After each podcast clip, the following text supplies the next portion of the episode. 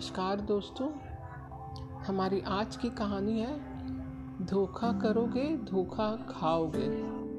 तो चलिए कहानी को शुरू करते हैं। धोखा करोगे धोखा खाओगे। भारत में एक गृह स्वामी रहता था। बड़ा जालिम और अद्भुत चतुर और हंसौड़ा भी था। वह अपने नौकरों को बड़े हास्यात्मक ढंग से सताया करता था। एक बार नौकर ने गृह स्वामी अर्थात अपने मालिक के लिए बहुत ही स्वादिष्ट भोजन बनाया।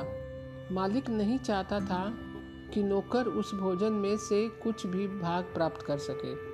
खाने की यह वस्तु रात को बनाई गई थी। जब तैयार हो गई तो मालिक ने कहा, हम इसे अभी नहीं खाते, अब सो जाते हैं, सवेरे उठकर खाएंगे। प्रातः उठकर यह भोजन खाने की योजना बनाने में मालिक की वास्तविक नीयत यह थी कि प्रातः समय उसे बहुत करारी भूख लगी होगी। रात को कुछ खाया नहीं, फलस्वरूप सवेरे उठते ही करारी भूख लगी होने के कारण वह सारा भोजन स्वयं ही खा जाने की स्थिति में होगा। फलस्वरूप नौकर के लिए कुछ बचेगा नहीं। यह था वास्तविक इरादा उस मालिक का। वह चाहता था कि नौकर को केवल छिलकों, पापड़ या कनों से पेट भर लेना चाहिए, परंतु अपना यह इरादा नौकर को क्यों बताने लगा था, यह बात स्पष्ट रूप में नौकर से कहने की ना थी। अस्तु यह इरादा नौकर से गुप्त रखकर मालिक ने उसे कहा, ठीक है, अब तुम आराम करो और सवेरे उठकर हम में से एक आदमी यह भोजन खा लेगा जो सबसे मधुर व बढ़िया स्वप्न रात में देखेगा। यदि प्रातः समय तक तुमने सबसे सुंदर स्वप्न देखा तो यह सारा भोजन तुम्ही को मिल जाएगा, अन्यथा यह सारा मेरे हिस्से में आ जाएगा और मैं इसे खा लूँगा, और तुम बचे कुचे पापड़ या छोटे छोटे कनों से ही अपनी संतुष्टि करनी होगी। सवेरा हुआ।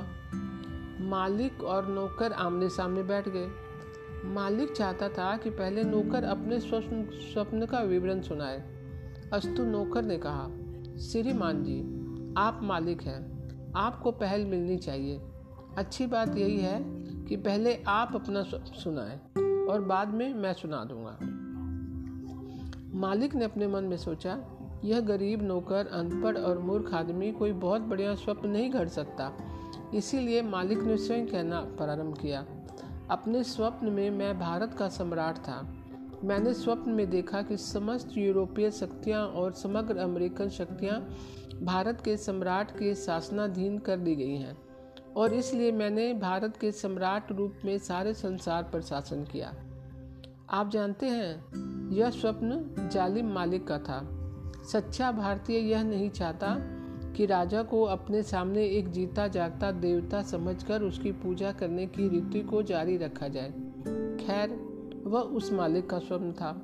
वह स्वप्न में अपने आप को भारत के राज सिंहासन पर सत्तारूढ़ पाता था और समस्त संसार का शासक समझता था, और यह देखता था कि समस्त देशों के राजे उसके सामने हाथ बांधे खड़े हैं तथा उसे नाना प्रकार के उपहार भेंट कर रहे हैं। इसके अतिरिक्त उसने अपने स्वप्न में देखा कि समस्त देवता और ऋषि मुनिगण उसके दरबार में लाए गए हैं और वे सब उसके बाएं हाथ की ओर बैठे हैं या दाएं हाथ की ओर बैठे हैं। यह स्वप्न सुनाने के पश्चात अब मालिक ने चाहा कि उसका नौकर अपने स्वप्न का वर्णन करे।